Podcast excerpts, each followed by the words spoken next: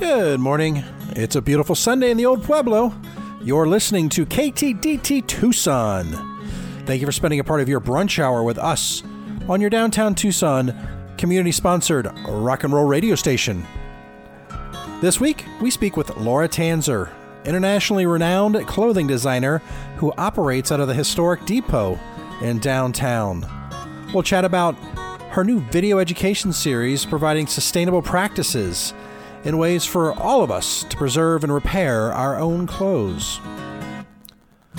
Today is January 31st. My name is Tom Heath, and you're listening to Life Along the Streetcar. Each and every Sunday, our focus is on social, cultural, and economic impacts in Tucson's urban core. We shed light on hidden gems everyone should know about. From A Mountain to U, Arizona, and all stops in between, you get the inside track right here on 99.1 FM, streaming on downtownradio.org.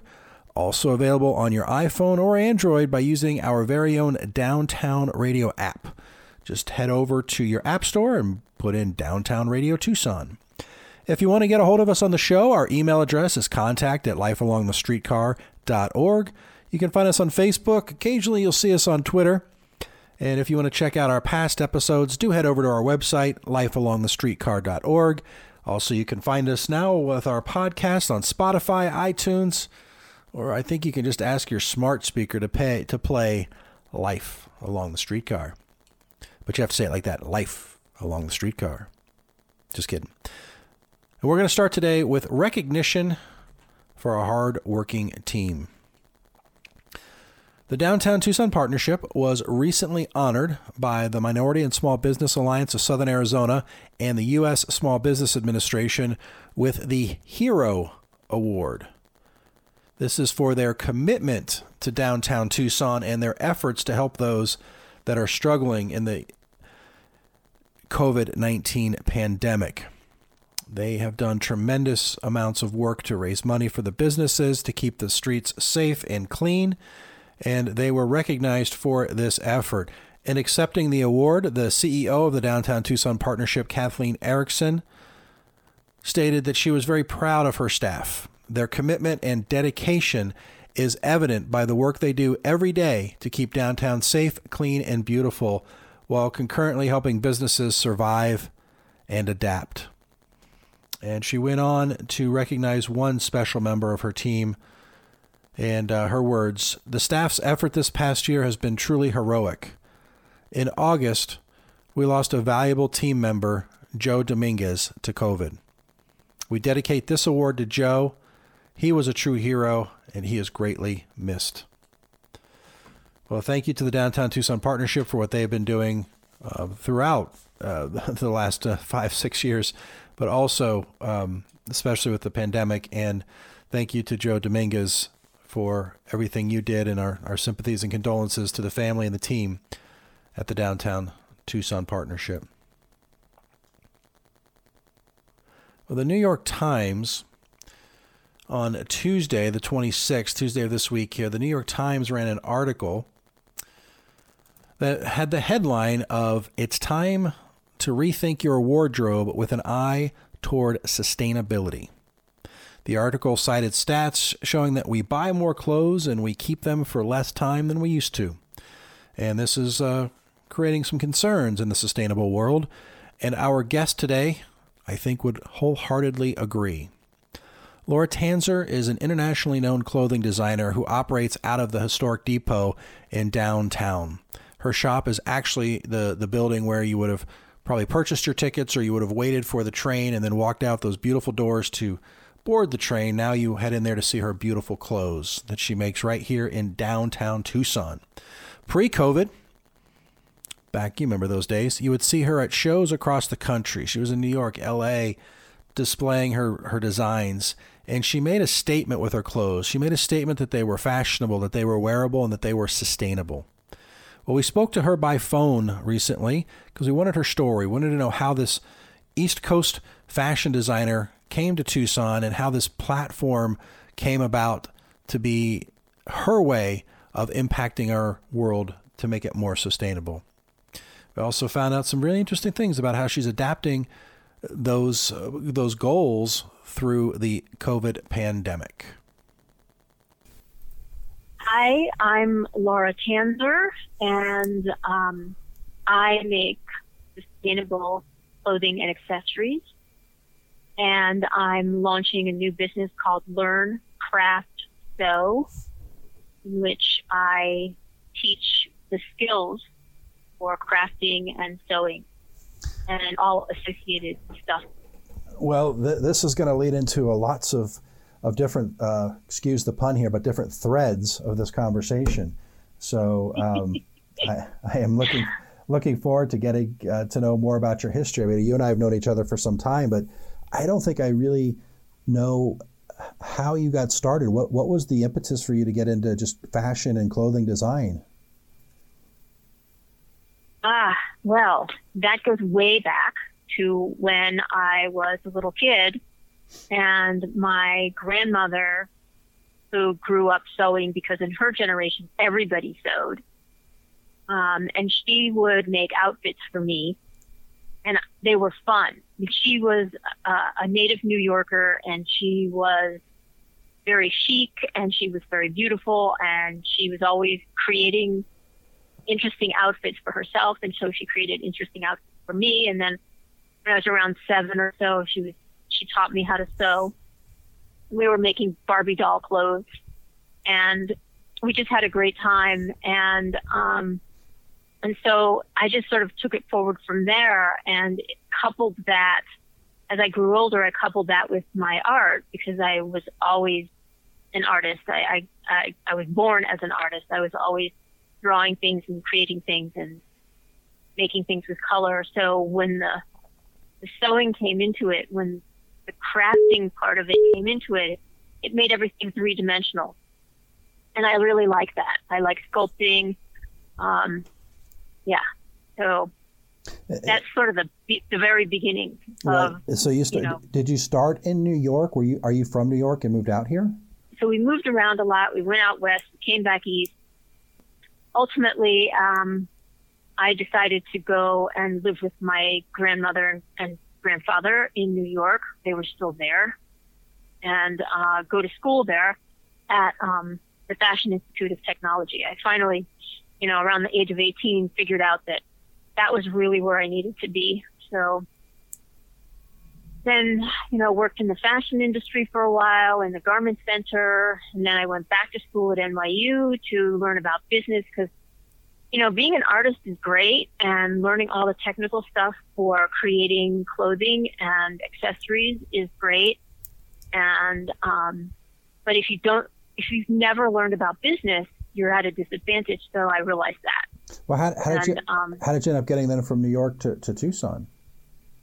My advisor, who's a really great guy, said that I should get a PhD and he wanted me to get a PhD in economics because he thought I had a good head for it. And I thought that would be just so boring. so, um, but I was, I had, I had minored in environmental management and I really saw that, you know, this was the early 90s and I really saw that the world was moving in that direction. And I, I just thought, no, we're, we're going to have to manage our resources. We're going to have to steward our behavior. And I thought, you know, I'm going to get a PhD in natural resources so that I can learn about being more sustainable and I can learn about climate change and and and water. That's what brought me out here.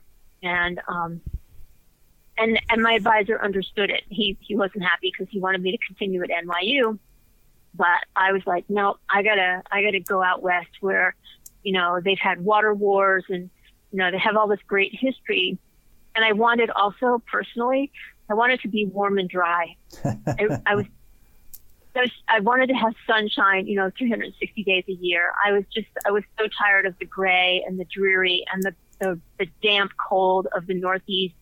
Even though I'd lived, you know, most of my life there, I just, I, I, I, I was done. I was just done. So I applied out here. Well, so, uh, well we're, we're, yeah. we're, we're, glad that you made it to Tucson. That's for sure. And that's where sort of all three of these disciplines uh, collided because you've got your Yep. your fashion industry, your your business acumen, and your uh, your sustainable mission, and that that Yep. really has been what's permeated your your um, your your business. How, how, does what your your tagline? You know, sustainable, wearable. Um, I don't know if that's your tagline, but but your but your um, uh, your intent there, sustainable and wearable. What does that mean when it comes to clothing? It means that from A to Z, I am trying to be as sustainable as I can. So, so it starts with thinking about what my collections are going to be like. From my sourcing, what kind of fabrics I'm going to source. So I only source natural fibers um, because they're sustainable. Why are they sustainable and man-made fibers are not? Because natural fibers are natural substances, and so they wi- will eventually break down and return to the environment as you know food for something.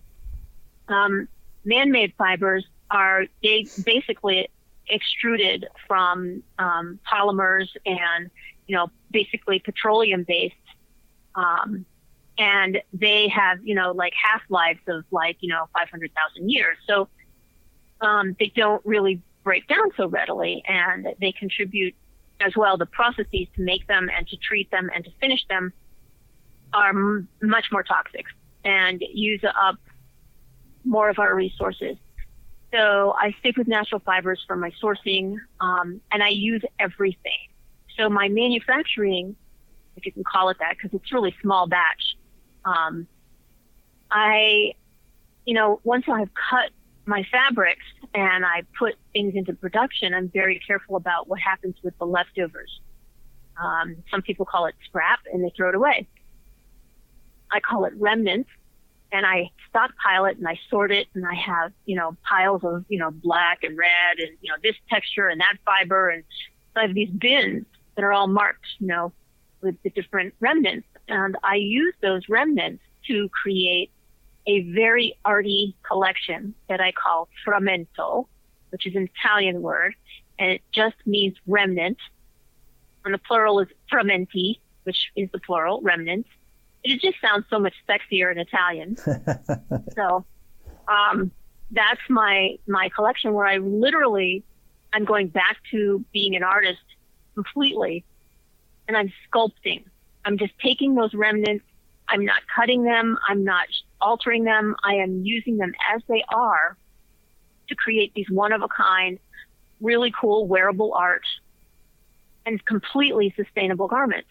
Not that my other garments are not completely sustainable, but these are the arty ones. You know, these are the ones that are, you know, um, what is it? Somebody walks into the room and everybody turns to look because it's this wearable art. So I do that. Um, so my waste stream is pretty minimal. Um, the remnants that I can't use that are too small, I I just keep adding them to like you know a Trader Joe's bag until it's completely packed, and then I donate it to local schools for their art programs. So my waste stream is like almost really you know it takes me a month to fill up uh, like a a little bin, you know, or the size of a plastic bag from a grocery store. It takes me about a month to fill one of those with like, you know, assorted threads and, Wow. you and stuff like that. That's, that's it. I'm, I'm A to Z. I mean, I'm, I am really focused on being as sustainable as I possibly can, using things, reusing things. Um, yeah, that's, And all of that's my focus. all of this happens, then your manufacturing, your design, your your creations, your vision, all of this sort of happens out of your downtown Tucson location, right? That's the one spot that you have. Yep. Yeah. So you're you're at the old um, uh, the historic uh, depot, and if I remember correctly, I your your store is actually where the the ticket office used to be back in the day. Um, yeah, the ticket, o- either the ticket office or the just the open area where people sat in pews and waited. Okay. So they would Yeah. they would sit there and wait, and then they would board the train out the what is now the back of your of your shop.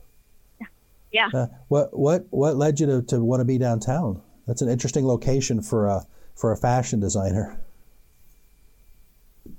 Um, I had um, some friends who were at the other end of uh, Toole uh, Avenue near Stone in the old warehouses, and that's where I started. Actually, I started in um, uh, an actual a closet, a 10 by 10 closet. There was a door and a light bulb hanging from the ceiling, and no window. And I made them cut a hole in the wall to put a window in because there was no light. But I was in that warehouse at the end of at the other end of Toole Avenue when I started, and I was there because there were photographers and models doing stuff in the big open space, and there were artists in other closets. Basically, we were like you know the Arizona equivalent of the artist in the attic. And um, and so there was a lot of energy, a lot of really creative energy and cool stuff happening. And I just thought, well, let me be a part of that. And it was really cheap in the warehouse because you know there's no heating, there's no cooling, place is crumbling.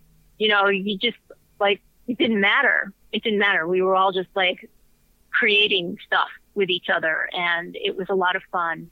And um, and then my business started growing, and I realized that I needed a more space, and my clientele weren't so comfortable. Some of them were, but some of the tonier ones weren't so comfortable coming to this, you know, warehouse and, you know, changing in the bathroom across the hall kind of thing. I understood. So I realized I needed, yeah. Um, so then I found this place and, um, and it has really nice light. I have light where I didn't have that before. I had a light bulb. um, so, and I like this building. And you have lots of windows in your spot now. Yeah, I have lots of windows. I like the building. I like, I'm still downtown. And things, you know, things have changed. The energy has changed over time. And then this past year, it's changed a lot. Yeah. Um, we are in the middle of our interview with Laura Tanzer, fashionista and sustainable warrior trying to save our world one clothing design at a time.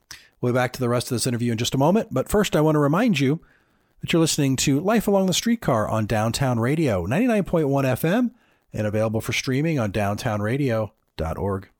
And we are back with the second half of our interview with Laura Tanzer. Your business has grown quite a bit, and I know, um, you know, pre-COVID, you you were traveling New York, L.A. Um, I mean, you did shows, you had international shows. So it's not like you were just sort of sitting downtown waiting for people to come to you. You were you were out and about uh, selling uh, across the country. I was, yeah. And then on you know March 12th, everything just stopped. Uh, well, that's you know everybody we're talking to. That's the phrase, right? They had yeah. to, they had to pivot. They have a new normal. They had to reimagine their their business plan and and that's kind of what you're doing right now. You're you're about to launch that. Mm-hmm. You talked about the opening, learn, craft, sew. That's that's kind of a, a, pivot, but it's it's also carrying forward that that sustainable mission that you have. Can you tell us a little bit about this project? Yes, um, it came about because of the pandemic. You know, we all had to just sort of stop and reconsider who we are, who we are, and what we're doing, and you know, some of us were on certain trajectories and, you know, maybe those were sustainable and maybe not. And, um, and I, I started out just sort of sitting back for a couple of weeks in back in March and I thought, well, what am I going to do? And then I realized, oh, I need to make a mask. Oh, maybe my friends need some masks. And I started making masks for people and I put a little a little thing on Facebook just to my friends saying, Hey, I'm going to make a few masks and, you know, does anybody need one? And all of a sudden, before I know it, I've got orders for like, you know, 300 masks. I ended up making almost 700 masks total. And, uh, and I realized there was this, this need. And then I, you know, and I reached out and I said, listen, I can't make all of these by myself. I need some help. Can anybody come and help? And all of a sudden, people just came out and said, yeah, you know, I can do this and I can do that. And some people said, I don't know what I can help you with, but you point me in the right direction and I'll do it. And I was like, wow, community, you know, it's so much about community. And I thought, this is, you know, this is perfect. This is just perfect. That, and, and again, energy, it's people's energy. It's the communal experience that I love being part of. And, um, so I made a whole bunch of masks and um, and every once in a while I'll still see somebody out there wearing a mask, which is great. Um, and then from there, I just thought, wow, this is, you know, what can I do next? And uh, several of those people asked if I would teach them sewing skills or some pattern making skills. And I thought, okay, well, let's give this a try. And I've always taught. I mean, I taught at the university. I taught sustainable business practice at the university for almost 11 years. And, and I've been teaching textiles and I've been teaching social responsibility at the university for the last few years. And, and I thought, well, why not do some one on one? So I took on three or four private clients and have been teaching them a variety of skills. And everything evolves. And I'm, you know, an opportunist in, in the way that I just say, Hey, you know, here's a new way of being part of a community, contributing to community, helping people learn some skills and, and, you know, just feeling like, um, I can, I can contribute something positive to the community, not just make, you know, beautiful art, but, but contribute to, you know, better understanding of whatever. So, um, then I started thinking, well, how am I going to, you know, maybe make this a little bit more steady than just, you know, three or four people? And how can I deal with other people who want to do it, but we're all in a pandemic and can I do it online? And, you know, so you just, you start thinking about all of those different things. And, and in the meantime, you know, I was transitioning away from making your basic mask to, um, looking at what people were doing with Zoom and thinking, oh, you know, people are in their PJs and, you know, some people are like, well, I don't want to get all dressed up and blah, blah, blah, why can't I just throw something on that people are going to see, you know, on top? And I thought, oh, well, you know, I'll do that. And then other people are like, I want to learn how to do, you know, nice little hand stitches. And so I'm making kits and I'm doing, I'm creating these workshops and I'm going to run the gamut. I'm just like, I have it all mapped out, but I've got my spreadsheets where I've got, you know, priced out what these kits are going to be. And I've got my spreadsheet saying I'm going to have a workshop on this skill and that skill and this other skill. And I'm going to put tutorials up and they're going to be, you know, some of the tutorials are going to be, you know, uh, three tutorials long. They're going to be really simple, and some of them are going to be, you know, five tutorials long, and they're going to be a little bit more advanced. And I'm I'm setting all of that up, and and in the meantime, trying to figure out the technology. You know, I have to get the right lighting and all this stuff, and it's like, okay, it's a whole different. You know, you can't. It's not just not just you know people sign on and they come into your space because they don't. You have to create this sort of artificial space that they can just click on the button and, you know, follow what you're doing. And I have to have, you know, the right, um, have to have my camera in the right place so that people can see, you know, what I'm sewing and see my hands and see how I'm manipulating threads or how I'm manipulating a machine. And this is fantastic. It's, it's a challenge and it's fun. And, um, this is all coming out of, you know, just how the pandemic has made us stop and sit and relearn and reorient ourselves. Wow. So how, how do people find out more about you? What are some of the, I know you've got a couple different websites working now. What, what, what are some ways people can get a hold of you? Um, yeah, my original website is still going strong, and that's the lauratanzerdesigns.com, and that's where people can buy, you know, sustainable wearable art clothing. Um, and the new one is called Learn Craft Sew, and um, it's not quite live yet. I, I was planning on having it live this week, but I think it's not going to happen until the end of this month, January.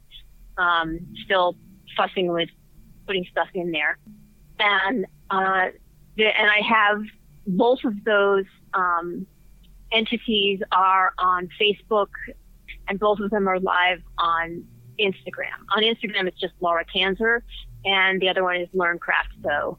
Back to your original your original business uh, of the clothing, you do a lot of your um, uh, sales still in person, just by appointment only. You're yes, they do, and they can call the um, the the studio number or the store number. It's all the same place.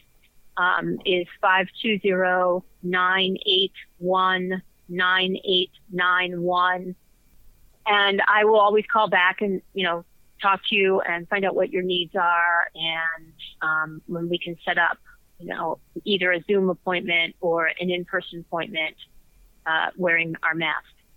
So, yeah. Fabulous. Well, Laura, thank you for your time. We've been speaking with Laura Tanzer, internationally known uh, designer of wearable and fashionable clothing, and launching her new venture to teach the world how to sew. there we go. That was Laura Tanzer, and I'm going to watch her video series because I got a pair of shorts and I got a button, and those two are not together. So I've got them sitting to the side there, and as soon as I can register for one of her classes, I'm going to learn how to get that button on those shorts. Well, my name is Tom Heath, and you are listening to Life Along the Streetcar on Downtown Radio, 99.1 FM, and available for streaming on downtownradio.org. Well, episode number 136 has come to a close. Tune in uh, next Sunday. We've got uh, someone I'm excited to have on the air here. First time, Fletcher McCusker, the uh, chair of the downtown, I'm sorry, the Rio Nuevo district. Uh, he's going to come in and talk to us about what's been going on with COVID and, and how does the future look for downtown and the Rio Nuevo district. Well, we are thankful to have Laura Tanzer on the show today. And in honor of her time with us, we are going to wrap up the show with a little music from a band called Barefoot Truth. This is from their 2010 album Threads and the song of the same name. Hope you have a great week, and I hope you tune in next Sunday for more Life Along the Streetcar.